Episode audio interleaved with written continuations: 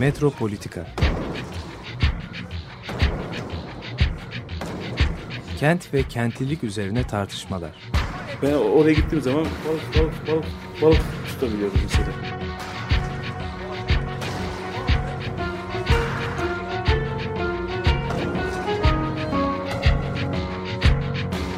Hazırlayıp sunanlar Aysin Türkmen, Korhan Gümüş ve Murat Güvenç. Takusuyor yani. kolay kolay boşaltamadı. Yani elektrikçiler terk etmedi Perşembe Pazarı merkezinde. Merhaba sevgili Açık Radyo dinleyicileri. Ee, Bugün e, Metropolitika programında e, birkaç e, yayında da yaptığımız gibi koronanın ve pandeminin, salgınların e, sosyal boyutunu e, düşünmeye, tartışmaya, konuşmaya devam ediyoruz. E, Bugün konuğumuz sevgili Deniz Gündoğan İbrişim'le beraberiz. Hoş geldin Deniz. Hoş bulduk, merhaba. Deniz Washington Üniversitesi e, de öğretim görevlisi edebiyat bölümünde E, ve e, biz bugün e, onunla beraber edebiyat yönünden e, salgınlara e, bakacağız. Ama şöyle bir e, giriş yapalım diye düşündük.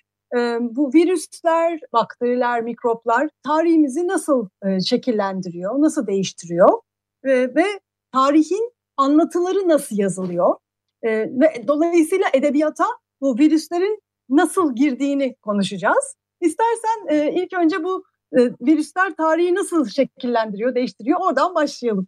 Tabii ki çok teşekkürler. Konuk olmaktan gene büyük e, keyif aldım ve umarım herkes bu dönemde olabildiğince sağlıklı, iyidir. Olabildiğince bu süreci e, iyi geçirmeye çalışıyordur diye başlayayım. E, senin de söylediğin gibi e, şu an özellikle mikroplar ya da virüsler hani bizim tarihimizi nasıl değiştiriyor? E, bizim yaşam alanlarımızı nasıl değiştiriyor ya da biz aslında onların belki yaşam alanlarını biraz değiştirdiğimiz için bugünleri mi yaşıyoruz diye çok zamandır zaten hepimizin e, kafa yorduğu bir takım sorular vardı. E, ben e, şeyle başlamak isterim aslında. İlgimi çok çeken bir kitap e, yayınlandı geçen e, aylarda. Mikroplar tarihimizi nasıl şekillendirdi diye e, Dorothy Crawford'ın.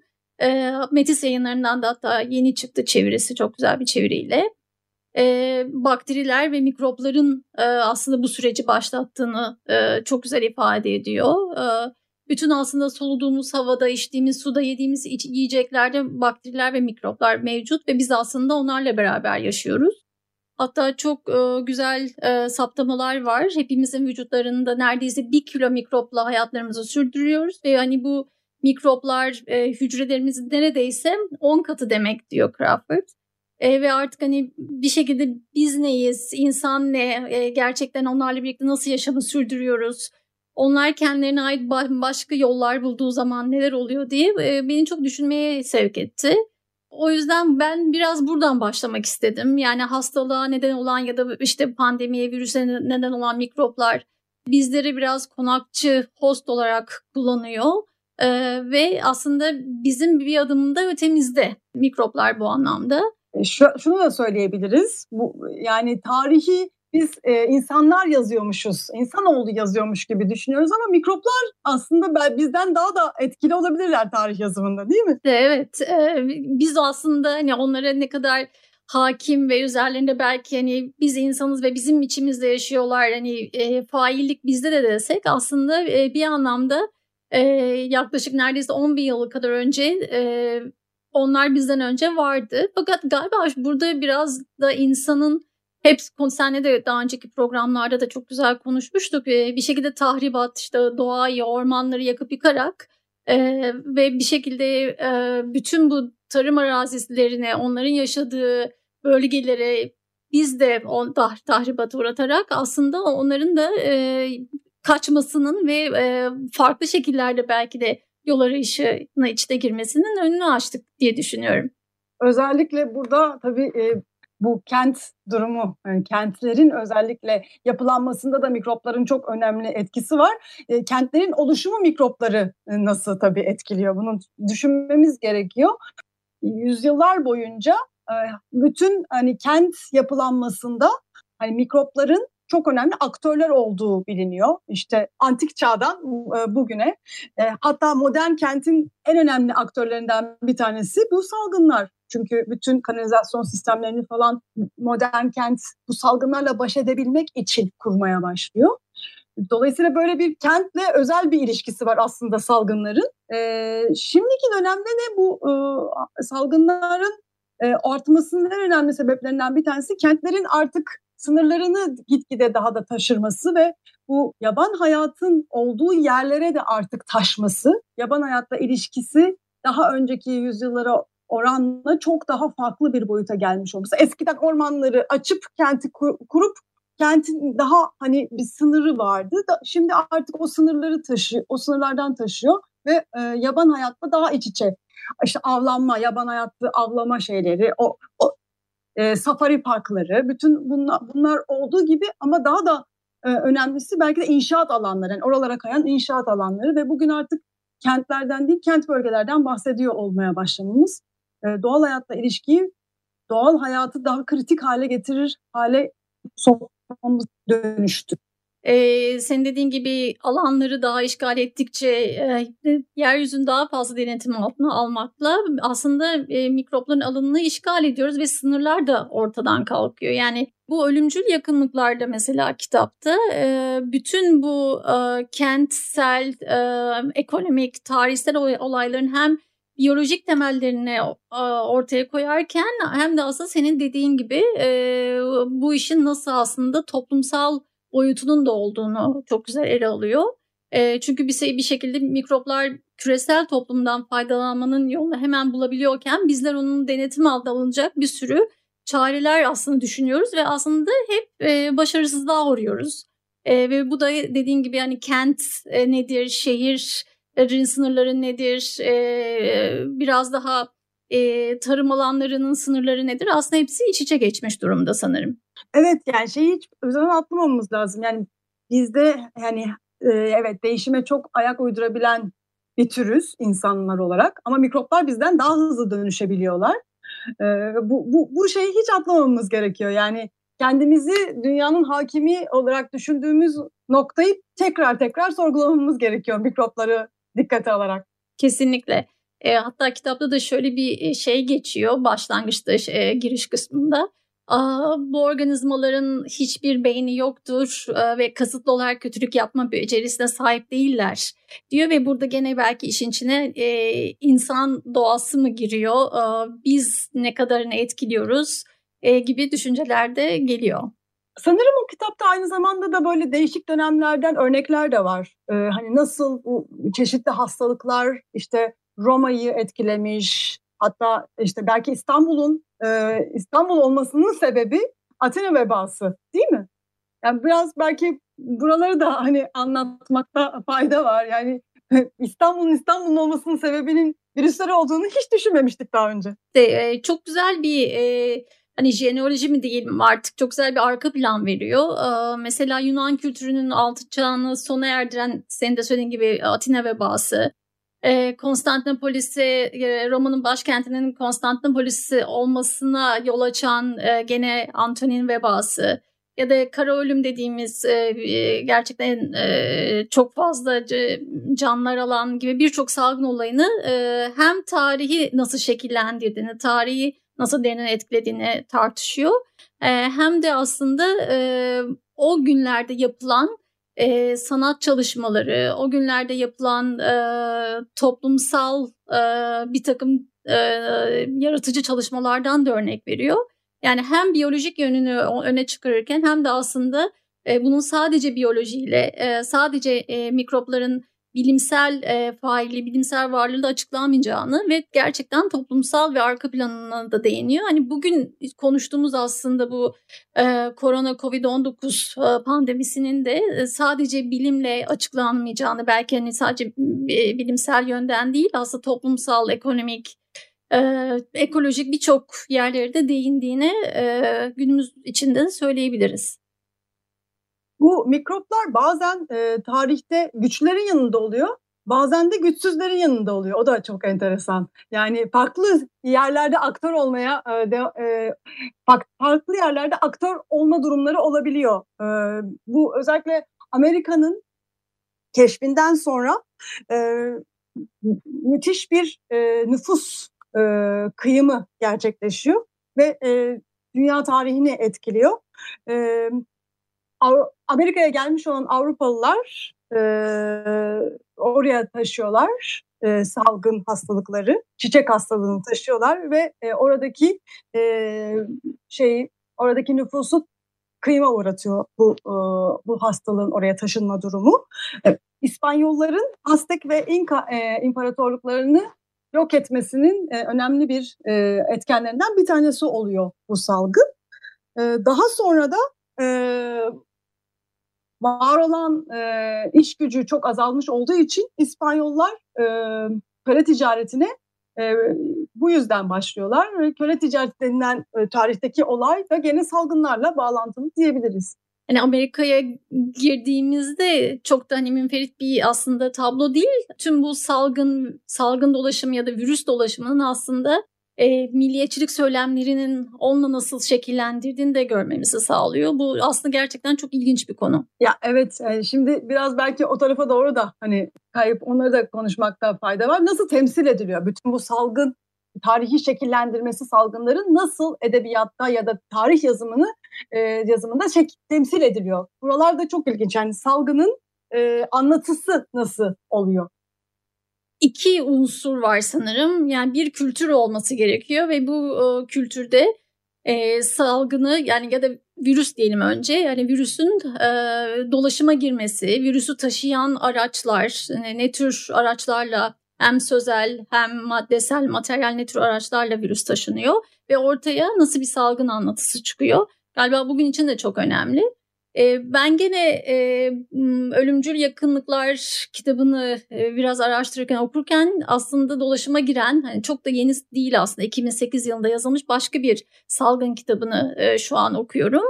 O da Duke Üniversitesi'nden akademisyen Priscilla Wald'un yayınladığı e, salgın kültürleri, taşıyıcıları ve aslında salgın anlatısını anlatan çok kıymetli bir çalışma. E, Walt şunu diyor, ansızın ortaya çıkan bir enfeksiyon, bir bulaşma durumunun tanımlanması aslında onun etrafında örülen bir anlatıyla mümkün oluyor diyor. E, ve bunun da aslında çok e, keskin çizgilerle çizilmiş bir formülün olduğunu ve aslında bu formülü bizim gerçek tersine çevirmemiz, işte yerli bir etmemizi söylüyor. E, bu formülde de e, aslında ne var? E, mutlaka bir e, yekpare bir anlatım görüyoruz. Mesela HIV virüsü gibi e, zamanında çıkan ya da diğer SARS hani e, Covid öncesinde ortaya çıkan SARS gibi e, ve bu formüle formülü şöyle e, söylüyor.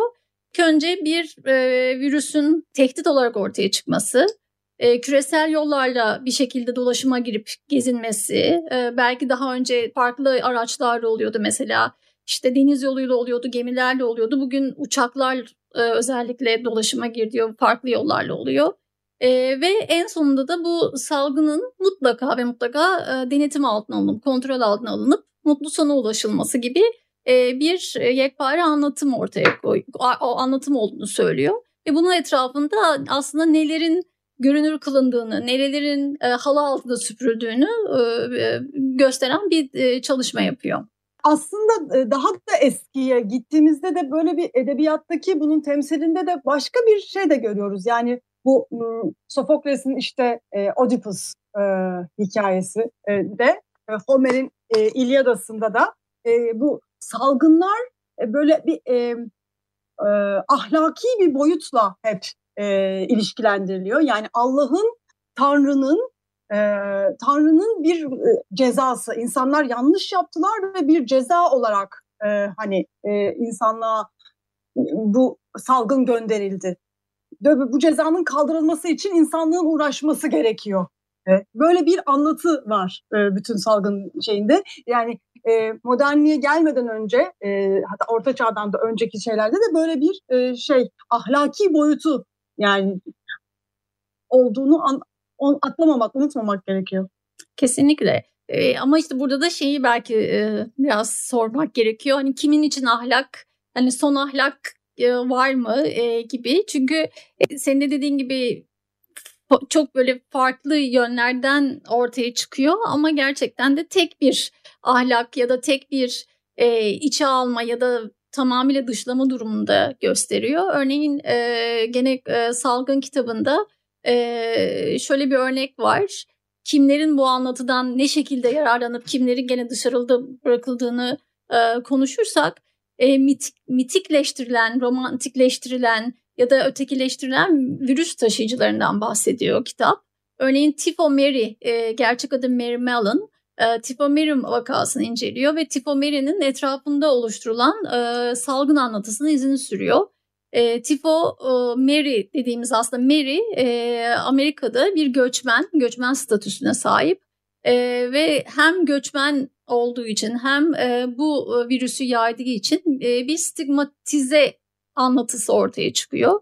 E, ve aslında bunun tehlikelerini, bunun risklerini e, bugün de de görebiliyoruz. Hani o stigma anlatılarının tehlikelerini, nereye kadar varabileceğini bugün de görebiliyoruz. E, o yüzden senin dediğin gibi bir ahlak anlatısı var. Aynı anda da o ahlakı belki de daha hani mitikleştirip sabitleştirip e, gene bir hani kurban yaratıp oradan ilerleme durumu var gibi geliyor bana. Özellikle modern e, söylemlerde de bunun çok etkisini görüyoruz değil mi? Modern edebiyatta da aynı şekilde böyle bir e, özellikle ulusalcılığın oluşmasında, romanda romanın oluşmasında falan da bu, bu, bunun etkilerini görebiliyoruz değil mi? Bir şekilde bu anlatılar aslında e, ulusçuluğun ulusa kimin dahil olacağını ve kimin dahil olmayacağını e, belirleyen en önemli e, sanırım faktördü. E, özellikle e, salgının hayali cemaatler yaratmasını dediğimiz gibi kimin e, o ulusa mensup olabileceğini ve kimin olamayacağını e, gösteren e, bir şey. Burada aslında çok farklı anlatısal araçlar da devreye giriyor. E, medikal raporlar, gazete yazıları e, gibi daha farklı araçlar hani bu stigma anlatılarını ya da e, bu yekpare anlatılarını aslında oluşturan en temel şeyler. E, ve bir şekilde bir ulus için dışarıdan her zaman bir tehdit, her zaman bir yabancı e, var ve bu senaryo, senaryolar her zaman devreye giriyor ve aslında ulusun inşasında da e, bunlar çok önemli faktörler hale geliyor. Yani sanki iş mihrak ve dış mihrak gibi e, anlatılara neden oluyor. E, istersen bir kısa müzik arası verelim şimdi. Tabii ki. Pentagram'dan Wasteland, Çorak Ülke adlı parçayı dinleyelim. E, sonrasında e, tekrar salgınları konuşmaya devam edelim. Tabii ki, çok güzel.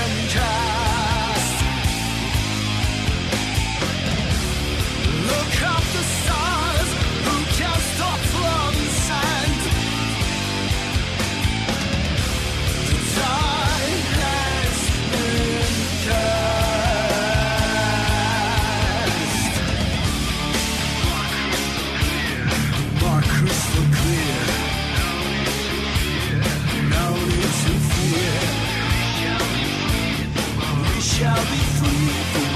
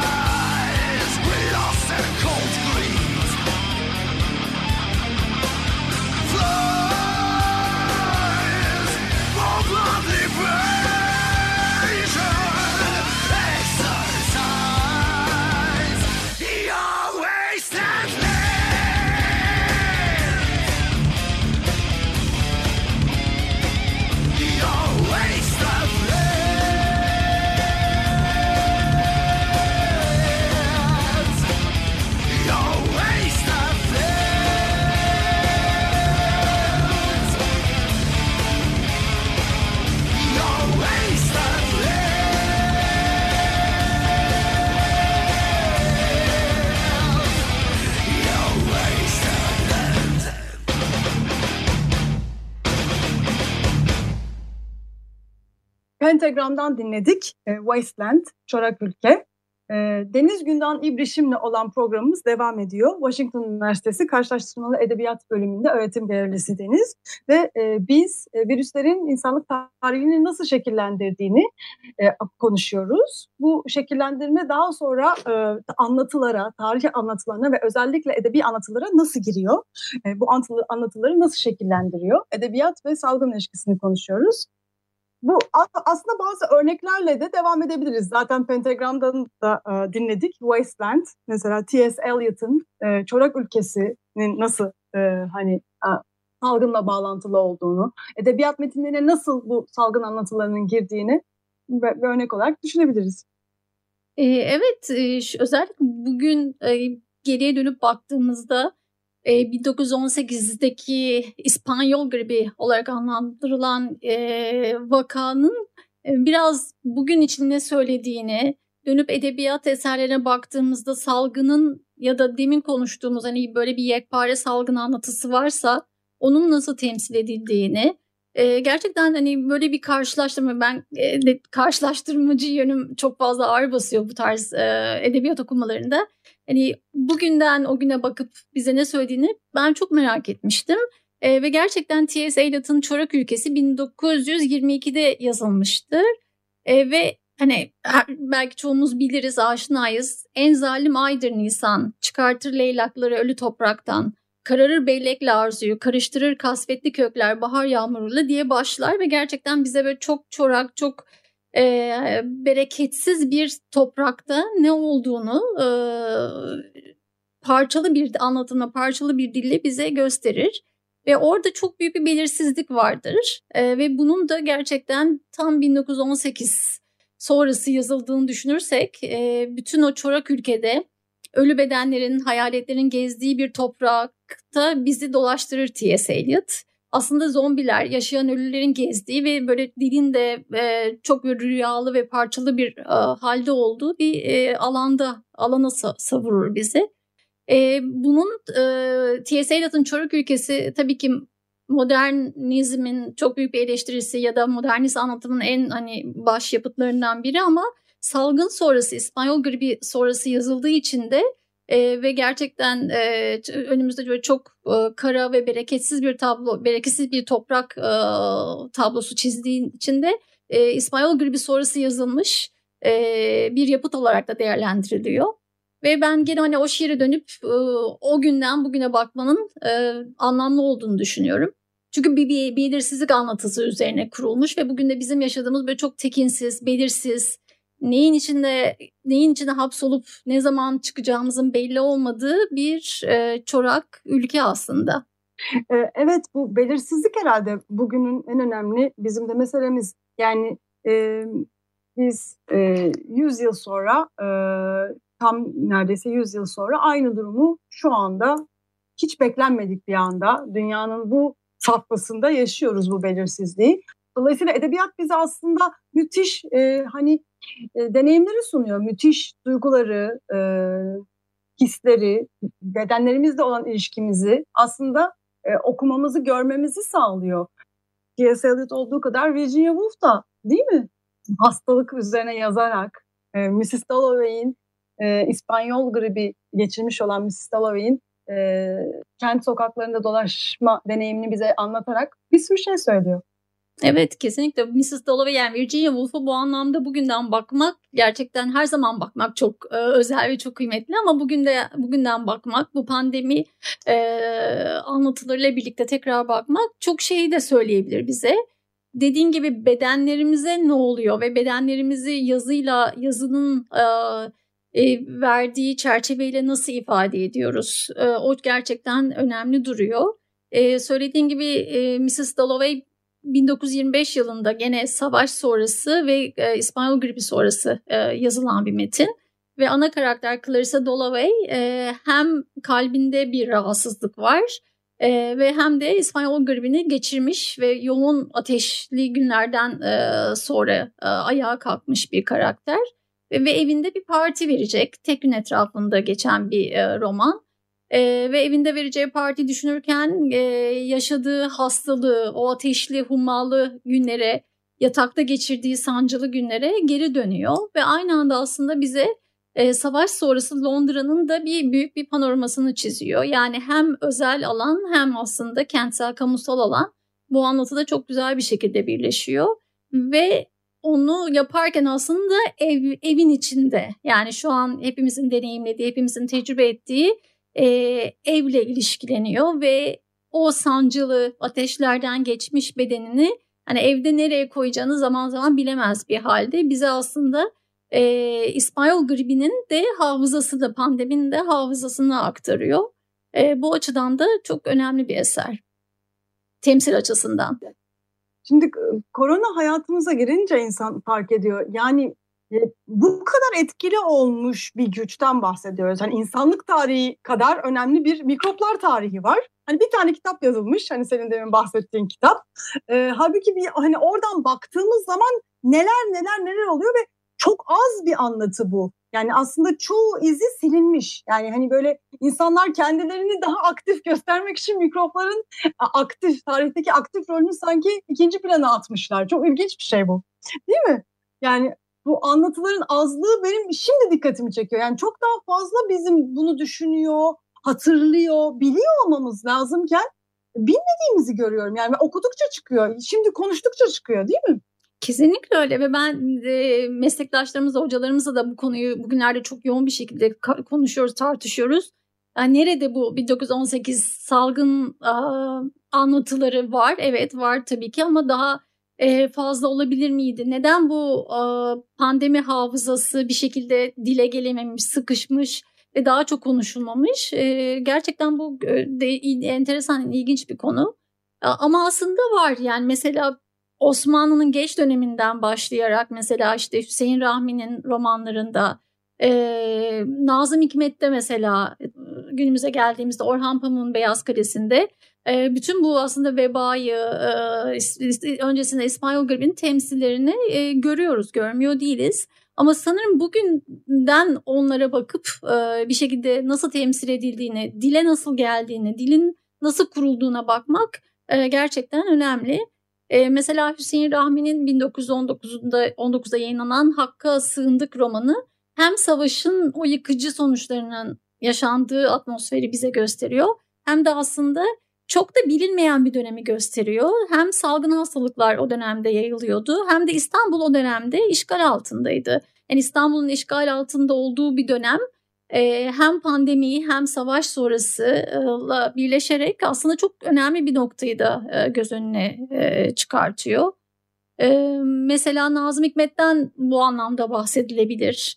Özellikle Kuvayi Milliye şiirleri, Kurtuluş Savaşı destanı da biz ki İstanbul şehriyiz, seferberliği görmüşüz diye gider ve bir yerde de işte İspanyol nezlesini de görmüş bir nesiliz diye devam eder. Hani bunlar bugün ne söylüyor? Onları onlara bakmak çok heyecan verici olabilir. E, bu e, yani genel olarak e, hani modernist edebiyat, modern edebiyatta biraz daha e, hani tartışılır ama genel olarak hani bu anlatılarda salgını bir zapt etme, hani bir temizleme, bir yok etme, hemen çözüm bulma e, anlayışı olduğunu görüyoruz ve şu andaki söylemler de aynen o şekilde. Yani hepimiz işte aşı gelecek ve hemen e, her şey çözülecek, bitecek, mutlu sana ulaşacağız. E, ya da şey trajik bir şekilde bakılıyor. Yani ölüm hani çok çok vurucu ölümler işte şu kadar insan şöyle yani aslında bu e, modern edebiyat yani mesela Virginia Woolf'un söylemleri hani e, anlatma biçimi e, dili çok daha farklı şekilde yaklaşıyor. Hani aslında bizim de yaklaşımımız yaklaşımlarımızla ilgili bir sürü şeyi düşündürtüyor. Yani bu temizleme, kökünden çözme. Yani bu yüzyılda bir çok ciddi şekiller veren bu mikroplarla ilişkimizi bir daha bir farklı şekilde düşünmemizi belki yani mutlu sonlar ya da trajediler değil bir ilişki biçimi, bir başka türlü bir varoluş biçimi yani mikroplar yeniden görme, tanımlama beraber yaşama biçimi düşünmek belki de gerekiyor. Çok güzel özetledin. Yani gerçekten iki senaryo olmamalı. Ya zapt etme ya da ölüm gibi iki ayrı çok ekstrem örnekler olmamalı. Bir şekilde kolektif olarak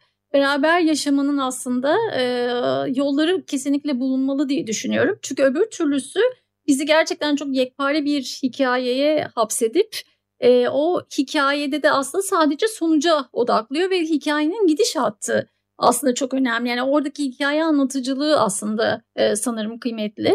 Çünkü o hikayede kimler görünüyor, neler görünüyor, neler görünmüyor, e, nasıl bir beden politikası işliyor, nasıl bir anlatım politikası işliyor onlar gerçekten hep böyle didiklenmesi gereken şeyler olabilir.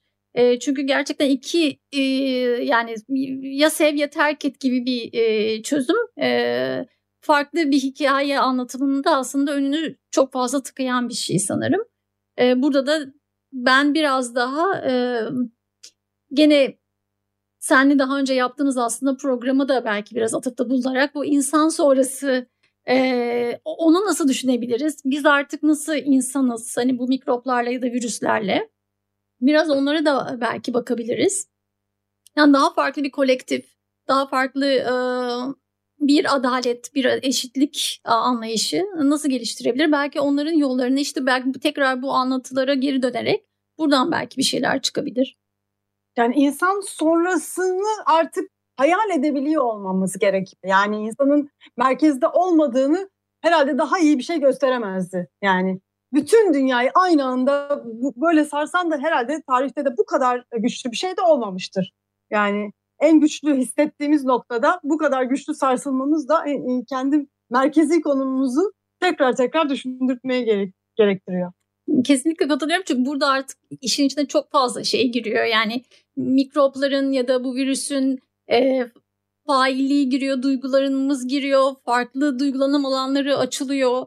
Gerçekten farklı kolektifler düşünebiliyoruz. Ee, o yüzden bir şekilde formüle edilmiş bir anlatıyı yerli bir etmek ve belki de farklı bir hikaye yaratmak gerekiyor buradan. Kendi hikayemizi ya da e, yer kürenin hikayesini tekrar birlikte hem insan olan özneler hem insan olmayan bütün canlılarla birlikte belki tekrar yazmamız gerekecektir. Burada e, demin senin bahsettiğin o belirsizlikle baş edebilme halimizi e, de biraz daha düşünmemiz gerekiyor. Yani biz kentlerde e, hani buna dayanamaz hale geldik. Yani her şey belirli olacak, her şey kontrolümüz altında yaşayacağız. Halbuki aslında mesela doğayla çok daha yakında e, yaşayan insanlar bu belirsizliğe çok daha e, açıklar. Hani o be- beklemelere, sabra, e, felaketlere çok daha açık, çok onlara göre adapte olabilen sistemler kuruyorlar. Bizim e, yani görülüyor ki bu adapte olma sistemimiz mesela çok zayıf. Hani mesela belirsizlikle asla baş etme, baş edemiyoruz. Yani buraları da tekrar düşünmemiz gerekiyor. Yani doğa demek çünkü bir sürü belirsizlik demek. Evet belki de belirsizlik halini bir şekilde hani arafta kalma halini e, farklı düşünebiliriz. Çok çok güzel bir şey bu. E, çünkü belirsizlik aslında bir anda olup e, tekrar kaybolmuyor. Yani bunun aslında kendisi belki de bir süreç. E, kendisi belki de başka bir e, tahayyülün çıkacağı bir alan. Hani tabii ki pandemi hani, bu yaşadığımız şeyi çok fazla romantikleştirmeden çünkü çok fazla etken var. Yani sınıfsal, ekonomik, ekolojik boyutları, ayrı ayrı kaygıların yer aldığı çok fazla etken var. Toplumsal cinsiyet boyutu var, ekolojik, ekonomik dediğim gibi boyutları var. Hani bu farklılıkları gözeterek hani hepsini bir torbaya koymaksızın bunları gözeterek bu belirsizliği tekrar belki düşünebiliriz. Ben burada e, çok alakalı mı bilmiyorum ama şu an benim şu an düşünüyorum, sesli düşünüyorum. Çok ilgimi çeken de bir şey var. Hani bir söylem var şu sıralar özellikle bu doğa ve insan ilişkilenmeleri üzerine Twitter'dan da çok fazla görüyoruz. Yani insanlar elini ayağını doğadan çekti. Hani doğa kendine geldi. E, işte ne bileyim kanallarda tekrar balıklar, yunuslar Venedik'te e, görüldü. İşte İstanbul'da kıyıda yunuslar görüldü ya da Karaköy'de işte yunuslar görüldü. E, gibi böyle bir hani insanın doğadan elinin ayağını çekmesiyle birlikte e, sanki doğa tamamen kendine geldi gibi. Hani e, burada gene sanki şunu yapıyor gibiyiz. Gene doğa kültür ayrımını sanki pekiştiriyoruz. Gene doğayı biz farklı bir şey, farklı bir tablo olarak ortaya koyuyoruz. E, ve aslında o belirsizliği gene önünü tıkıyoruz gibi geliyor bana.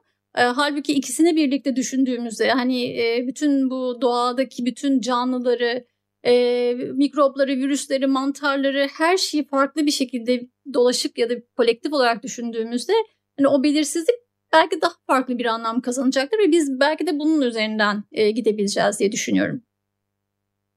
E, evet burada bir de e, bu bilimsel şeyi de tekrar düşünmemiz gerekiyor herhalde. Yani e, şimdi böyle bir tehlike de var çünkü hani bilimsel literatür çok fazla öne çıktı şu anda. Yani bizim bizim gibi konuşan pek yok açıkçası bu konuları. Yani her şey uzmanlara uzmanlardan bekleniyor, uzmanlara soruluyor tıp e, dünyası e, özellikle çok büyük ağırlıkla e, buralarda var oluyor ama buraları da çok dikkatli, buralarda da çok dikkatli olmak gerekiyor.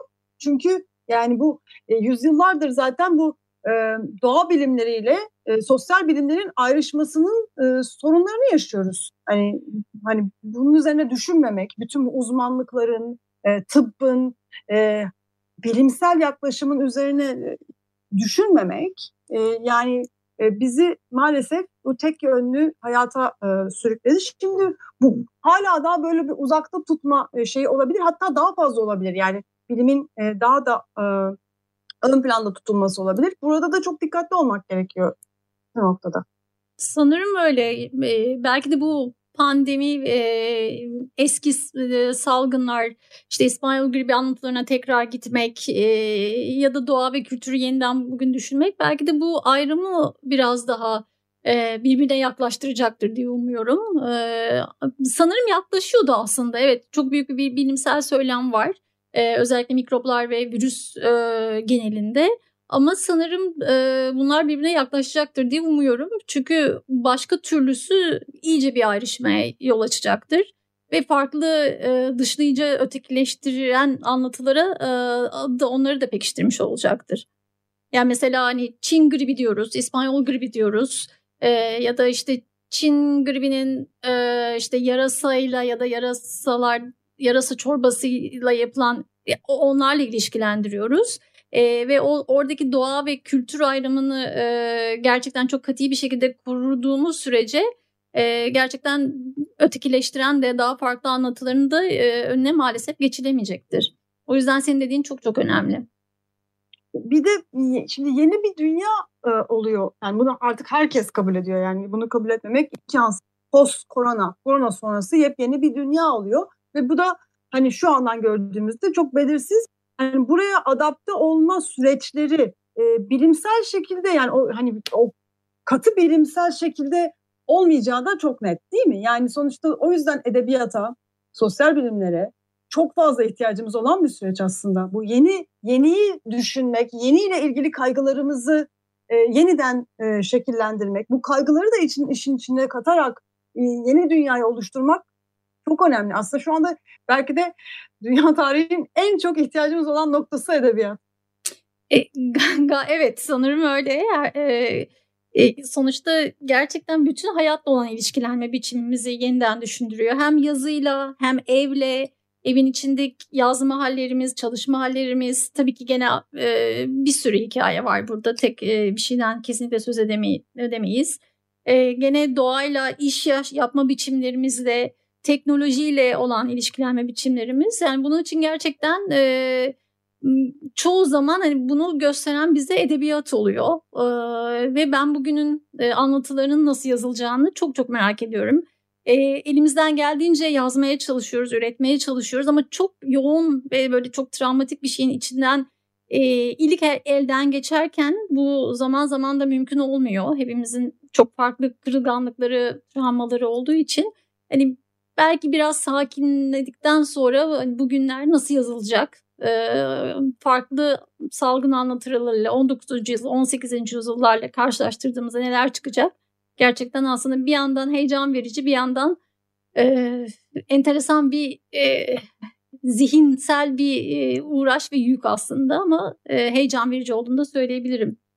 Sanki başka bir e, boyuttaydık biz yani o, o hani ben e, hani kendi jenerasyonumdan konuşacak olursam salgını hiç düşünmemiştim hayatımda. Dolayısıyla bu yepyeni bir dönem hakikaten. Yepyeni bir hani bakış açısı. Ama o şimdi o hani nasıl aynı olduğumuzu da görüyorum. Yani o 1918'de yaşanmış olan ve 50 milyon insanı öldürmüş olan belki 100 milyon insanı da o da tespit edilmiş değil tam olarak. 100 milyon yani Birinci Dünya Savaşı'ndan yani bir savaş, dört yıl süren bir savaştan daha fazla insanın ölümüne sebep olmuş olan bu hastalık, bu bu salgınlar nasıl etkilemiş? Yani ne kadar benziyor, ne kadar hani birbirimize yakınız aslında. Bu yakınlıkların üzerinden de bizi sağlıyor edebiyat. Yeniden hani e, İstanbul'un oluşma dinamiklerini de düşündürtüyor modernin oluşma dinamiklerini, 20. yüzyılın şekillenmesini de düşündürüyor ve bugünün nasıl şekillendireceğiyle ilgili de yeni yeni yollar açıyor, yeni yeni düşünme biçimleri açıyor dolayısıyla. Modernliği, modern kenti oluşturan e, fenomeni, fenomenleri, kent sosyolojisini, işte salgını, e, ulusu nasıl düşünmemiz gerektiğini, ekolojiyi nasıl düşünmemiz gerektiğini, e, adaleti, işte sosyal adaleti, ekolojik adaleti nasıl düşünmemiz gerektiğini aslında hepsini yeniden bize düşündürten ve yeniden yazdırtan da aslında e, bir dönem olacak gibi. Nasıl yazacağız değil mi? Şimdi evet. Nasıl yazacağız? Hani ne şekilde yazacağız? Nasıl girecek bütün bu deneyimlerimiz edebiyata, yazılara? Nasıl yansıyacak acaba? Çok büyük merak konusu şimdi. Evet mesela T.S. Eliot'ın Çorak Ülkesi ya da Virginia Woolf'a döndüğümüzde hani o parçalı değil, e, parçalanmış özneler, hani illa e, zaman mekanı gene parçalarını ayırma gibi e, bir takım anlatısal araçlar kullanmıştı modernist yazarlar. Yani ben, biz nasıl yazacağız? Biz de böyle gerçekten e, içimizdeki parçalığı bir şekilde edebiyata temsil olarak yansıtabilecek miyiz, yansıtamayacak mıyız? Ya da çok farklı hikayeler mi ortaya çıkacak? E, çok heyecan verici ve uçsuz bucaksız bir konu. Evet yani e, hatırlama halimiz yani insanlığın e, bu, bu dönemini tekrar tekrar hatırlama e, dönemindeyiz. E, bir yandan da kendi hayatlarımızın e, e, nasıl yönetildiğini tekrar tekrar e, düşündü, düşündürten de bir süreç. Yani biz e, gitgide hani e, 21. yüzyılda merkezileşmiş şekilde yönetiliyoruz. E, ancak hani bu, bu tür e, durumlar yani hem tarihten de gör, görüldüğü gibi hem de şimdi de gördüğümüz gibi bu kadar merkeziyetçi e, yönetim biçimleri neredeyse işlemiyor diyebiliriz. Yani her e, bugün her bölgenin e, dinamikleri çok farklı. E, salgınla nasıl baş edeceği de aslında çok farklı ama hani neredeyse bütün dünyada Dünya Sağlık Örgütü'nün verdiği şeyle hani direktiflerle ulus ötesi bir merkezden merkezden şu an yönetiyoruz ama aslında bir sürü şey böyle işlememesi gerektiğini de gösteriyor dünyanın. Yani çok daha lokal örgütlenmelere, lokal e, birlikteliklere, lokal düşünme biçimlerine ihtiyacımız olan bir dönem olduğunu e, Evet bunlar zaten gitgide önem kazanıyordu. Özellikle belki de e, yaşadığımız toplumsal travmaların da etkisiyle hani bir şekilde küçük mikro dayanışma networkleri kuruluyordu, yerel e, oluşumlar ortaya çıkıyordu. E, yaşanılan trajedinin boyutunu e, tam olarak algılayabilmemiz için belki de gerçekten mikroya inip e, yerelde ne oluyor, biz ne yapabiliriz e, diye zaten galiba bakılmaya başlanmıştı ama bu çok farklı da bir alan tabii ki. Bu e, pandeminin yarattığı e, toplumsal kültürler, politik, ekonomik kırılmalar e, bizi çok farklı arayışları da e, sokuyor. E, o yüzden bence de bu yerelde ne yapılabilir, nasıl konuşabiliriz, e, gerçekten e, büyük söylemlerin altında ne yatıyor, onları biz nasıl daha farklı anlamlandırabiliriz? E, bu açıdan da enteresan bir dönem.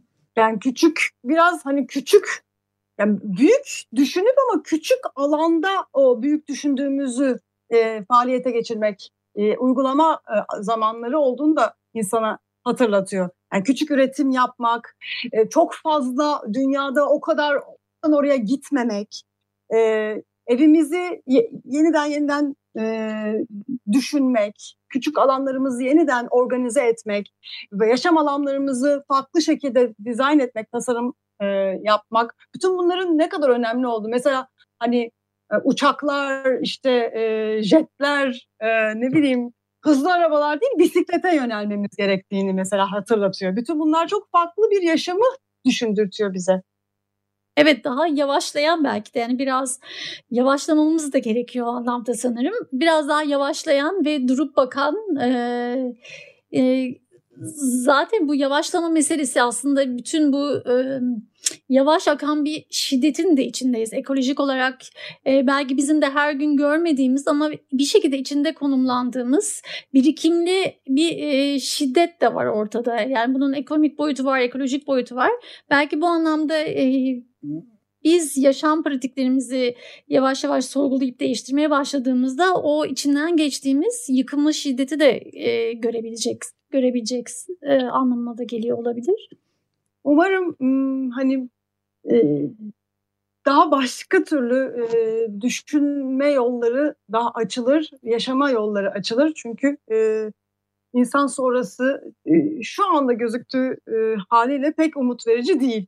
E, insanın gerçekten hani kendi egemen olma duygusuna gem vurması gerekiyor. Hani bu, bu, bu dönemin kaçınılmaz olduğu, bunun kaçınılmaz olduğunu kesinlikle gördüğümüz ama maalesef de hani uygulamada tersini gördüğümüz bir dönemdeyiz.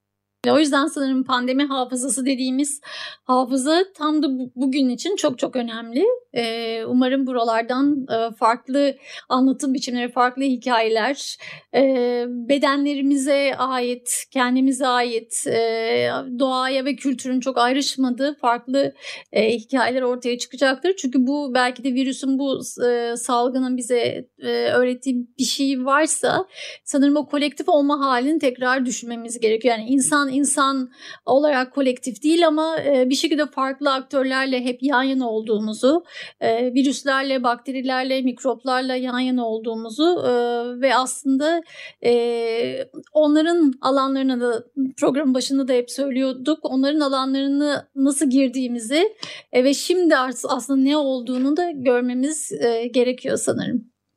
Çok teşekkürler Deniz programımıza katıldığın için. Tekrar programlarımızda birlikte olmak dileğiyle diyorum.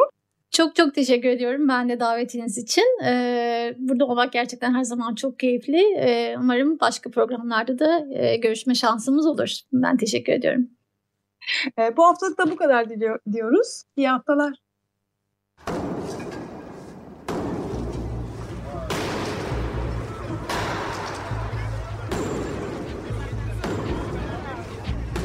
Metropolitika Kent ve kentlilik üzerine tartışmalar. Ben oraya gittiğim zaman balık balık balık balık tutabiliyorum mesela.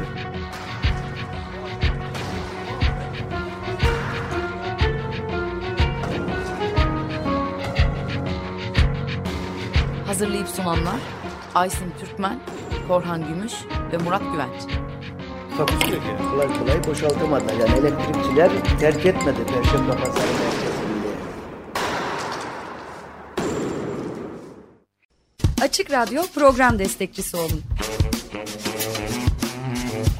Bir veya daha fazla programa destek olmak için 212 alan koduyla 343 41 41